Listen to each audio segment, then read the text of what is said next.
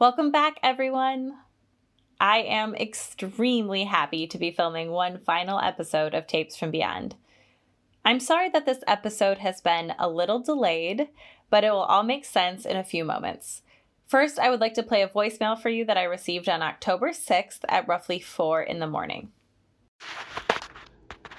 Uh, Alina, this is, uh, this is James. It's, uh, it's, uh, Jack's dad. Um...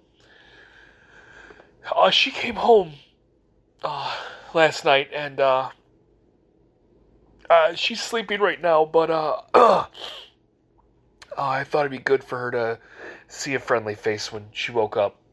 Um, please let me know. Uh, bye. Jack's back, and she's safe. Needless to say, she's been spending some time recovering. We've been in pretty constant contact, and she'd been insistent that she wanted to do one more episode of the show. But for reasons that will remain private, she was not comfortable being on camera yet. After some discussion, we came to the conclusion that what would be best for everyone involved would be for her to write down her story and have me read it to you. So without further ado, here is Jack's story. Hey everybody, Jack here. Sorry, I'm sure you would have rather seen me on camera, or maybe never known I was back at all. I mean, running away to a haunted town while leaving my own spooky tape seems like the perfect ending to a scary podcast to me. But alas, I survived. I don't like thinking about that town, but if it weren't for all of you, I would still be trapped in it. So I owe this to you. I owe it to Jim Wallace, Matthias Deja, Grafficial Griff, Ali four fifty-nine, Trombone, Go Green Ranger, all the people on the Vehemence Discord channel, and every single person who watched or listened to this show. It probably doesn't seem like it, but I am in a better place now than I have been since I was nine years old. And that is thanks to everyone I just listed. If I didn't tell you my story, I don't know that I could forgive myself. I guess I'll start from when I broke into my sister's house, which I still feel awful and embarrassed about, but I didn't have any other way. Oh, as a quick aside, if anyone cares, my sister and I are good now. I mean, maybe good is too strong of a word, but we're on our way to being good. When I got out, she was the first person I called. I apologized to her, and she apologized to me. Why did she apologize, you ask? Well, I'm kind of surprised no one caught this, but hearing Tape K was an eye-opening experience for her. When you were interviewing her, Lena, she said that our mom's last words to her were, "Take care of your sister for me." But in the tape, you can clearly hear her say, "Take care of the family for me." This is Lena speaking for myself real quick. I did go back and listen to the interview and Tape K, and Jack is right. I can't believe I missed that. Now, back to Jack's letter. Don't get me wrong. This didn't make Maria suddenly believe my mom and my side of the story, but it proved to her that even she could be wrong about stuff. One last thing about my family before I go on. I am staying with my brother, and he wants me to tell Andy Sucks that whoever they are, they're an asshole, and he's not a psychopath or anything. So anyways, after I found and listened to the tape, I drove straight to your house, Lena. I was still pissed that you had talked to my sister, so I wanted to shove it in your face that the trap man was real, and that I wasn't making any of this up. I walked up to your door and raised my hand to knock, but froze. The whole way over to your house, I was thinking of the perfect badass thing to say to really stick it to you. I settled on something absolutely nasty. I practiced the line one last time before I knocked on your door, when it hit me what I was about to do. I was really taken aback at what I was about to say. I'm ashamed I even thought of it, honestly, which is what made me realize this wasn't me. This is not who I am. I realized this fucking town was still controlling me. I don't mean in the literal sense. I mean my obsession was forcing me to do things I would never do under any other circumstance, which is why I stopped. I got back in my car, drove to the motel I was staying at, and cried for about two hours. We're talking ugly crying. Curled in a ball and puking in the sink kind of crying. Over two decades of fear and anxiety and trauma and loss and grief all came pouring out in that moment. I finally had the answers I was looking for. Well, most of them anyways. And nothing else. No family, no friends, no job, nothing. When I finished crying, I slept for an entire day. Then I woke up and decided I needed to do something. I knew that town probably had my mother, so I decided to try and get her back. I drove a long, long way, and eventually I got off the freeway and stopped at a little gas station on the outskirts of town. I can't help but think it was the exact same gas station Adam stopped at in Tape A. It was just like he described. Empty of people, but full of stuff. And there was a spinning rack for greeting cards that had a single card on it. The front had the name of the town over a picturesque photo of a lake, and on the back was written, "Welcome home, Jack. It's been a long time coming." The handwriting matched the envelopes the tapes were sent in exactly. I ripped the card up, grabbed a map, and walked out. I didn't even try my car. I just started walking into town. I began my long walk into town, and after a while, I came up to a fork in the road. If I went left, it is the most direct way into town, but I also had to go past the woods. If I went right, I would wrap around the lake and come up the backside of the town. I know what Adam said about that being an unknown quantity, but unlike him, I would rather risk that than the thing from the woods. I walked around the lake, and eventually I came up to this burnt-down hotel that has a dock with a little rowboat. So I boarded that and went across the lake. When I eventually landed in a park, according to the map, the bowling alley wasn't too far away, so I started to walk over there. The town was exactly how Adam described it. A resort town that looks like one day everyone just got up and left. Some of the doors were boarded up or chained shut. Everything looked like it had been sitting and rotting for a while. It looked like the ghost of a charming little town your rich aunt has a summer home in. There was one key difference in our experiences, however. I never felt alone in there. Out of the corner of my eye, I would always notice a blind close or a person move. And when the wind was low, I could swear I heard people whispering. The kind of thing you think you see or hear when you're scared or alone in the middle of the night. But when you get up to check it out, nothing is there. By the time I got to the bowling alley, I was about to lose it. I didn't want to be stuck in there like Adam, but I just needed to get away from that feeling of being watched. When I rounded the corner and saw the bowling alley for the first time, I almost tripped over myself. It was so bizarre actually seeing it. It was indescribable. Plus, at this point, there was no mistaking that there was something following me. The whispers were loud enough that I could almost make out words, and the shuffling sounds of someone moving were getting louder and louder. So I decided to run to the bowling alley. When I got up to the door, I pulled on the handle, but it was locked. I was so sure that it was going to be open that when I yanked on the handle and it didn't budge, my hand slipped off, and I fell down hard. My head hit the pavement, and in that very moment, I heard the sound of a car suddenly screeching on its brakes, and I swear I saw headlights. I covered my face and braced for impact, but nothing happened.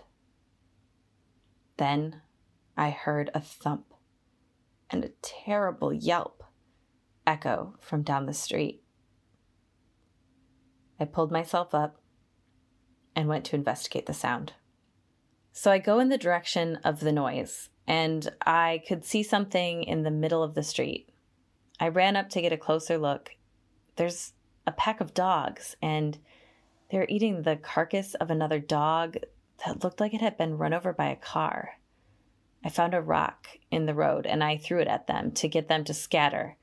And they all looked up at me, which is when I realized there was something wrong with these dogs.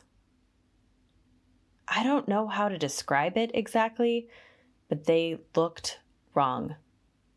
I started to run away from them, and they began chasing me. I spotted an alleyway that was closed off by a barbed wire fence.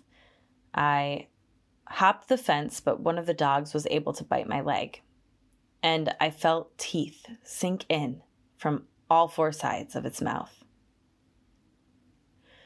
I managed to cut my arms up even worse climbing the fence. As soon as I hit the ground, one of the dogs was trying to push his face through a small gap at the bottom of the fence. It was cutting its face up along the sharp edges of the chain link, but it didn't seem to notice. I got back up and started running. And when I got out into the street, I noticed there was one other building that was also lit up. I ran to it, and when I got to the doors, I realized it was a hospital. I burst through the door and fell to the floor. To my shock, as soon as I fell through, I heard someone yell, "Oh my, are you okay?" And before I knew it, I was being helped up by a couple of nurses. The last thing I was expecting in this building was to find other people, so the whole experience was extremely disorienting. The nurses called for a doctor, and they helped me up onto a gurney and strapped me in tight. I told them to shut the doors, that there was a pack of wild dogs out there. They asked if there was something wrong with the dogs. I said yes. They looked like monsters. And they gave each other a concerned look. Now, strapped to the gurney, they started wheeling me in deeper to the hospital. The lobby of the hospital could have passed for normal. Like, it was still old and decrepit, but I've been in businesses that were still active and in worse condition. However, when I got a better look at the people, I realized something was very wrong about this place. They were pretty well covered with P P E, but the parts of their faces I could see were wrong. Their skin was off-colored, and their eyes looked too big. Their faces bulged beneath their gear in an unnatural way, and when they talked, the mask didn't move up and down in the middle like you would expect, but rather on one side of their face or the other. And sometimes it would switch.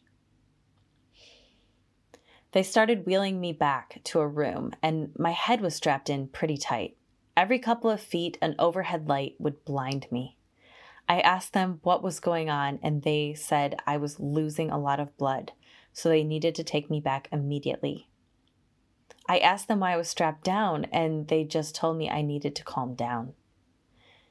As anyone who has been told to calm down can attest, that had the opposite effect.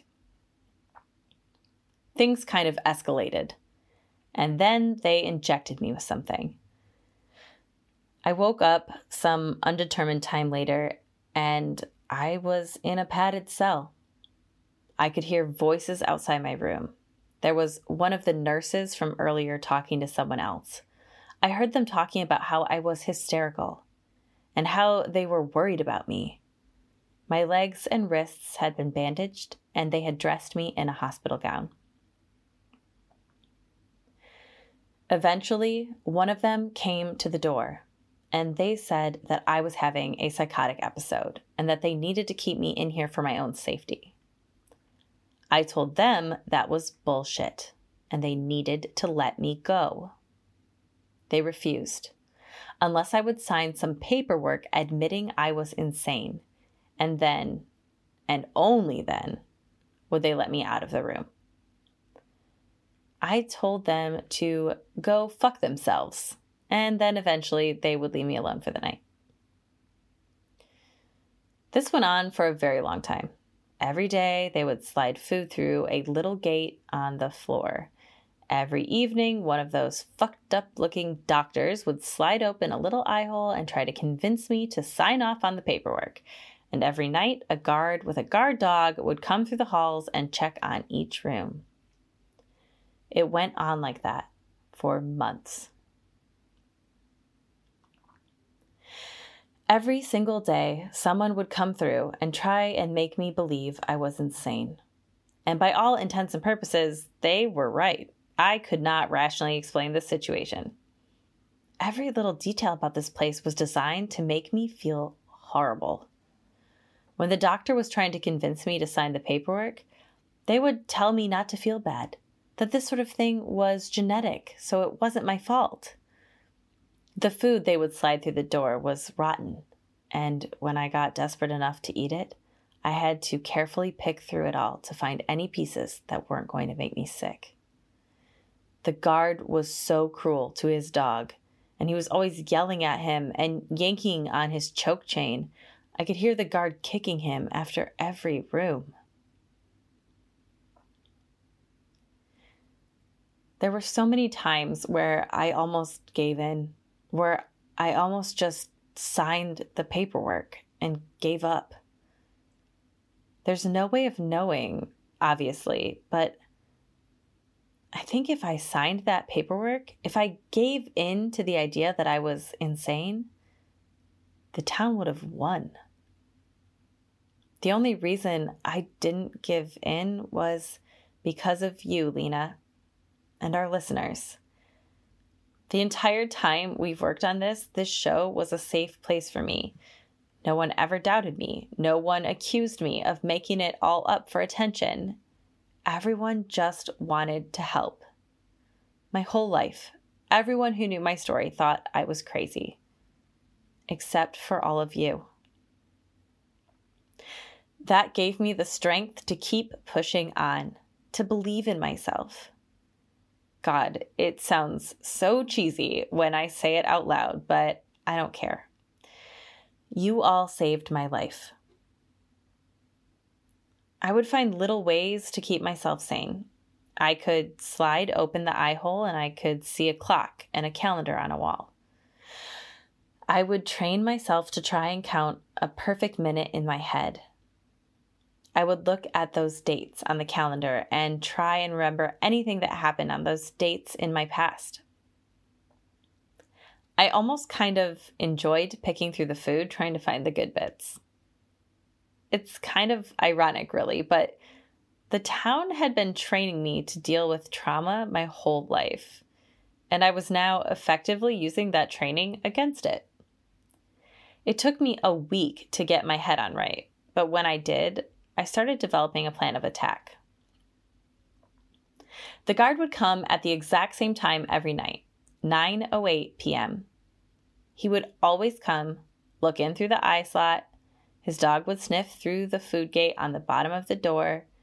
Then he would double check the lock and leave. My plan was to wait for a day when the meat from my meal wasn't rotten. Then I would keep it until nightfall and leave it by the gate to distract the dog. I would crouch down by the gate and wait. Then, when the dog was distracted, I would grab his leash and yank the guard's arm, hopefully pulling him to the ground. At that point, I was going to try and get his keys and unlock my door to escape. I suppose I should explain something real quick. I don't know if this is normal for these types of places, but this place had a keyhole on the inside as well as the out. I assume so the doctors or whomever could lock themselves in. The only flaw in my escape plan was the meat was always rotten. Days turned into weeks, turned into months. I thought that day was never going to come. Until the one day that it did. October fifth. That morning, there was just enough of non-rotten whatever kind of meat they were feeding me that I could squirrel it away for the evening. That night, when the guard came by, I squatted down beneath the door and dropped the meat down for the dog. It started happily chewing away on the piece, and I heard the guard yell out, "We got one missing," followed by, "Jack B. Feddick." And at that moment, I reached through the gate and unhooked the dog's chain, then pushed my feet against the door and yanked on it as hard as I could. I heard the guard yell out a terrible scream, and he yanked back on the leash, pulling it out of my hand. At this point, the dog must have realized he was free, because he jumped up and attacked the guard. The guard fell to the floor and started rolling around, trying to fight off the dog. In the scrum, I was able to reach through the door and get the guard's keys. I unlocked the door and slammed it open against the guard's body. I did this a few more times, then ran off into the hospital. I had no idea where I was going. I could hear the staff yelling after me, so I just ran the opposite direction of the yelling. I came to a staircase that led downstairs, so I took that and ended up in the basement. I could hear that someone had at least followed me into the stairwell, and I didn't see any other way out of the basement, so I knew I had to hide. I went into the first room that's door was unlocked, which was the morgue. I heard the stairwell open, and I heard the guard's voice, and I could hear his dog's nails against the tile. I heard a shout, then a thud, and a yelp as he kicked his dog for some random reason, and then I heard him starting to unlock and look through the other rooms. The only place I could really hide in this room was on one of the slabs under a sheet. Eventually, he came to the room, and I held my breath. I was never in swimming or anything, so this was agony for me. I heard him shuffling around in there. I couldn't tell if he was lifting up the sheets or anything, but he was definitely looking around. Then I felt the dog's nose peek in under the sheet. He took a couple quick sniffs, then licked my hand, and went on his way. But there's more to it. He did it the same way Phillips always used to. When Phillips was a puppy and we were training him, I used to hold the treats in my fist. He got into this habit of just burying his nose into my hand and eating the treat. And I was a little girl at the time, so I neither had the ability nor inclination to stop him. Even after we finished training him, that became the way he would greet me. He'd sniff my hand, I would make a fist, and he would burrow his nose in and give a couple licks. So when that dog sniffed my hand, I instinctively made a fist, and he did Philip's signature greeting.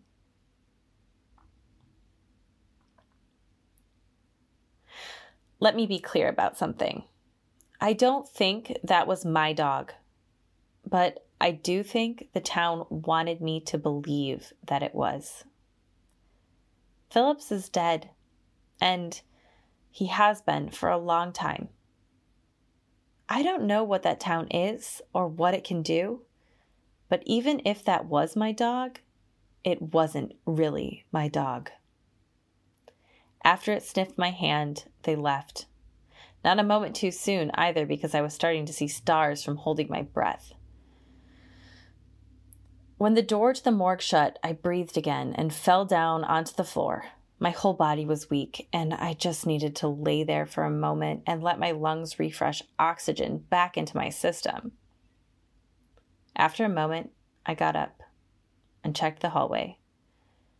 My pursuer had moved on in his search, and I finally had a second to think. I was still in my hospital gown, so my first step was trying to find some actual clothes. I looked through the other rooms, and one had a closet labeled, "Hold for Next of Kin." I opened it up, and there were several bins in there. I rifled through a couple of them before I opened one and found some of my mom's stuff. There was a lighter, a pack of cigarettes, and some clothes, including this old sweater that she always used to wear. I know the town was trying to break me with this, but it had the opposite effect. It gave me so much hope. You see, I think my mom and Adam were both right. I think this town is a predator that tries to devour whatever it can. But I also think that it has a specific taste. I think Adam was right when he called this place purgatory. Just not in the biblical sense. I think this town needs suffering, but it needs a certain kind of suffering. I think it needs to break people. I think it challenges the people who are trapped in it by making them confront the things they fear the most, banking on the fact that they would rather die than face their fears.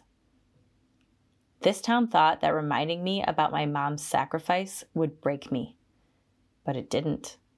It emboldened me. When I saw my mom's sweater, I wasn't reminded that she was gone. I was reminded why she went in the first place, to protect me. And that's exactly what she was doing now. It reminded me of her strength and helped me find more of my own. I put on my mom's sweater and was shocked to see that it fit me perfectly. When you're a kid, your parents look like giants to you, and that never really goes away. So when I put on her clothes and they fit, I was surprised. I left that basement and miraculously didn't encounter a single other soul in the hospital. I ran out the door and started to backtrack my way through the streets. I could still hear whispers from the corners, and I could still hear dogs barking and running around out of sight. But I just tried to ignore it. While I was running through the town, I put my hands in my mom's sweater, and I found the keys to my mother's car.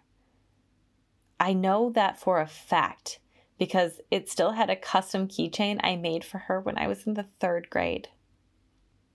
A little ways into the town, I found a gas station that also had a service garage, and want to guess what was parked in there? That's right, my mother's car.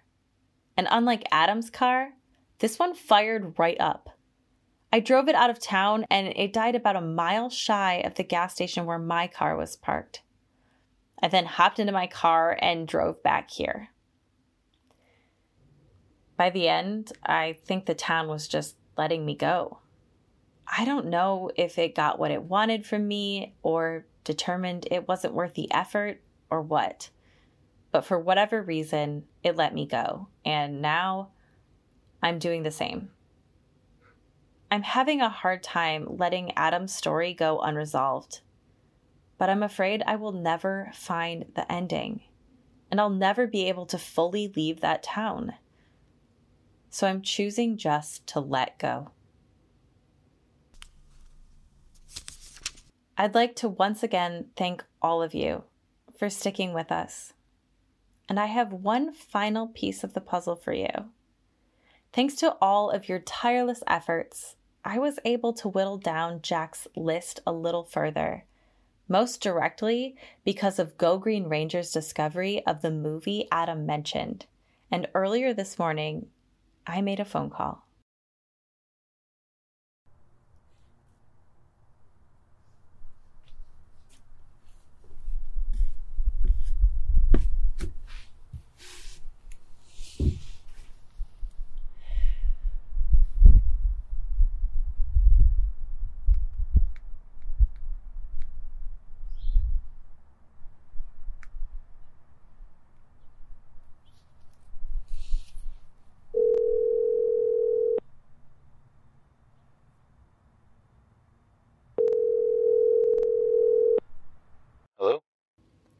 Hi, can I speak with Azure?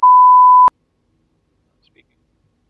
Hi, my name is Lena, and I just need to let you know that this call is being recorded. Okay, Lena. Uh, well, what can I help you with? Have you ever gone by the name Adam before?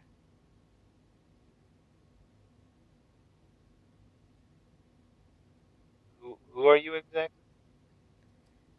I host a podcast with my friend Jack. We investigate these mysterious tapes she's been receiving in the mail. Tapes that we believe you may have sent her. I'm, I'm sorry, you must have the wrong person. I've, I've never sent anyone tapes in the mail. These tapes are the journal of a man who is trapped in the town of...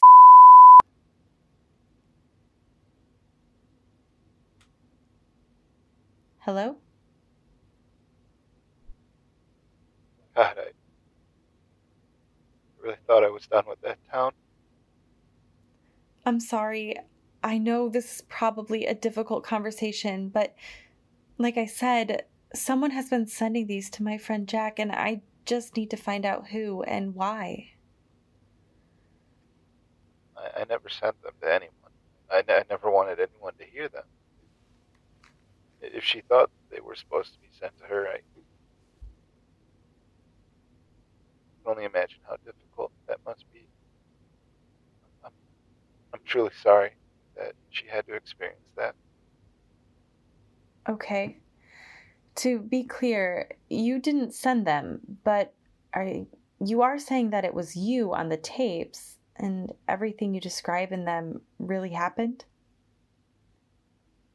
Yeah. Yeah, it's me. And it's all true. I suppose that's why you're recording this. You want to put this on your show? Only with your permission. I just needed to know if you sent them, for my friend's sake.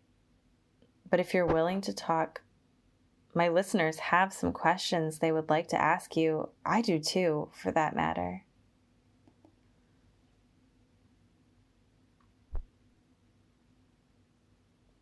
I spent so much of my life hiding from the things I talk about on those tapes.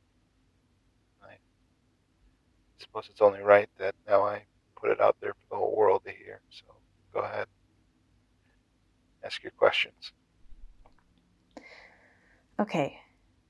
Just so you know, we can stop this conversation at any time, and if you hang up on me, I'll never call you back or bother you again. Does that work for you, Mister? Please, call me Adam. It's been a long time since I've heard that name. It's, it's kind of nice to hear it again. Okay, Adam. So, if you didn't send the tapes to Jack, what did you do with them? And do you have any idea who did send them? Uh, I threw them down a well in the town. I was hoping it would destroy them. Obviously, that didn't happen. Um, but uh, as for who sent them, well, if you've listened to the tapes, I think it's pretty evident. The town itself? Most likely. Okay. Some of the tapes were just noise.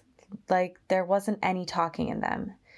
Do you know how many tapes you made? Did you make any that could fit that description? Yeah, I know exactly how many I made. Ten. It was an unopened ten-pack in the office, and I recorded on all of them. I actually even re-recorded over some of them. I don't remember exactly what was on each of them, but I think there, there were a few that could have just been noise. Uh, one time I, I set up a trap in the office when the gremlins were getting really bad. And, uh, God, it's so weird to talk about this again, but yeah, they usually mess they mess with my stuff when I was sleeping, and I wanted to see if anything was coming into the actual office part. Um, one of the times when I woke up, I, I saw that the tape had been triggered, um, but as for the noise on it, I couldn't really make out what was happening.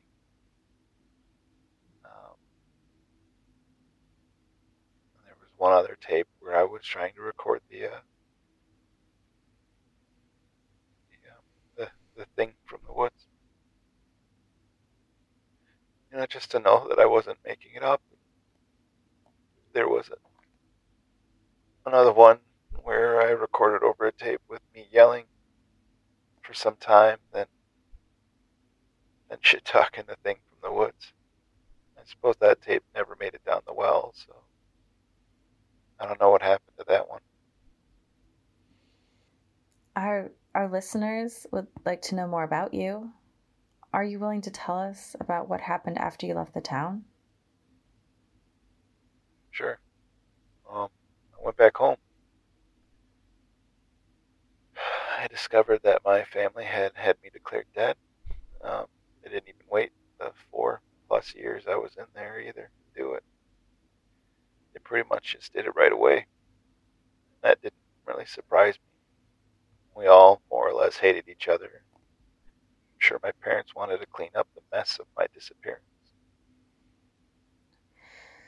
What do you mean by that? Was there some mystery with you leaving? No. My my parents knew exactly what I was doing. They hated it.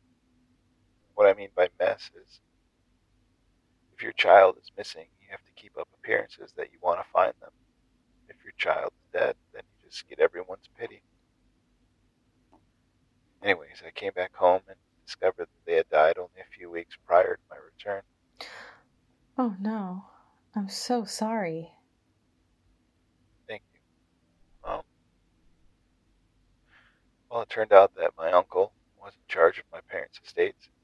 He assumed that I was off living some untoward lifestyle and was only showing back up to get my parents' money. Uh, I mean, I don't blame him for thinking that. It's a lot easier to believe that than the truth. Uh, he wanted to keep my share of my parents' money, and I fought him on it. Uh, my uncle, pretty much my whole family for that matter, are bad people. I didn't want them to have any more of my parents' money than they were already getting. He ended up relenting pretty quickly when I threatened to expose the family secrets. I signed off on my portion and then cut ties forever. I changed my name to distance myself from the family right before I left on my trip. Got trapped in that town. So it was pretty easy for everyone to have a clean break. I quit practicing law and I moved out here to become a teacher. And um, I think that's about all I'm comfortable sharing with about my personal life. Did you ever tell anyone about Sam Sullivan?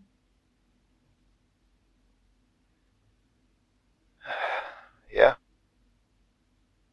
Uh, that's actually why I went home in the first place. Turns out Sam's parents had also died while I was away, leaving his next of kin as his brother. I told him the whole story about how I was the one who killed Sam. Even though it was an accident, I know that it didn't change anything. I'll never forget what he said to me. When I finished my story, he was quiet for a long, very long time.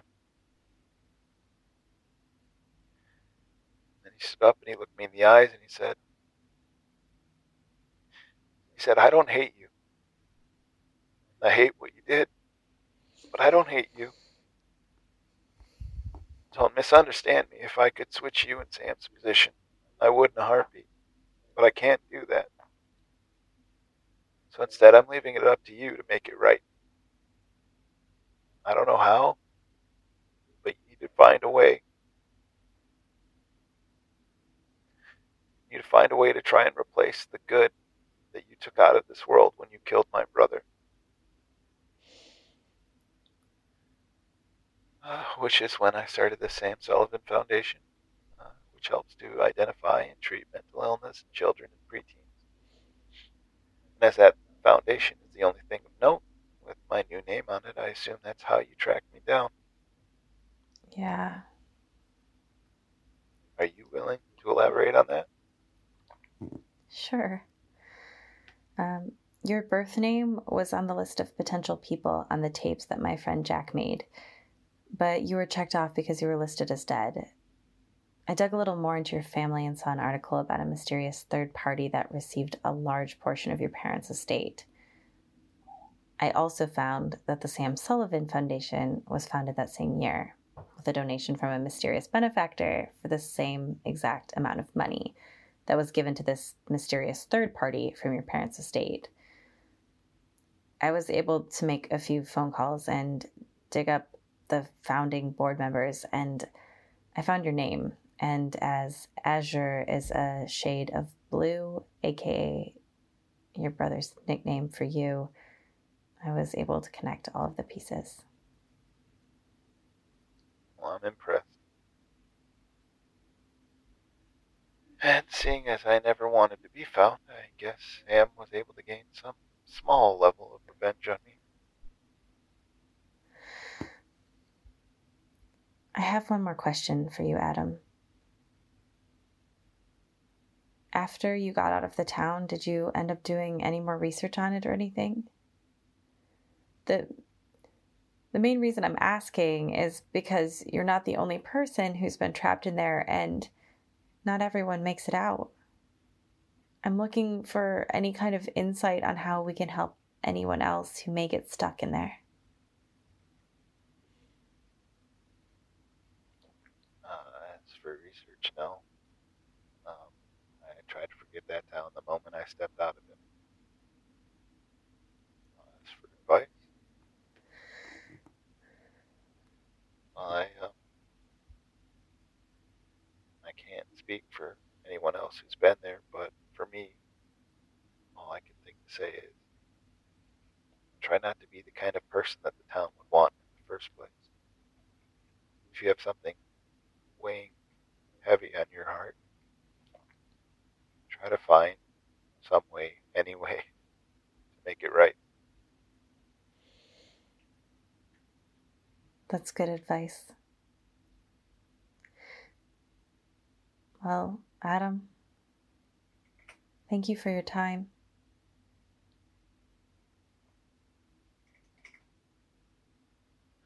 Yeah. Have a good life, Lena.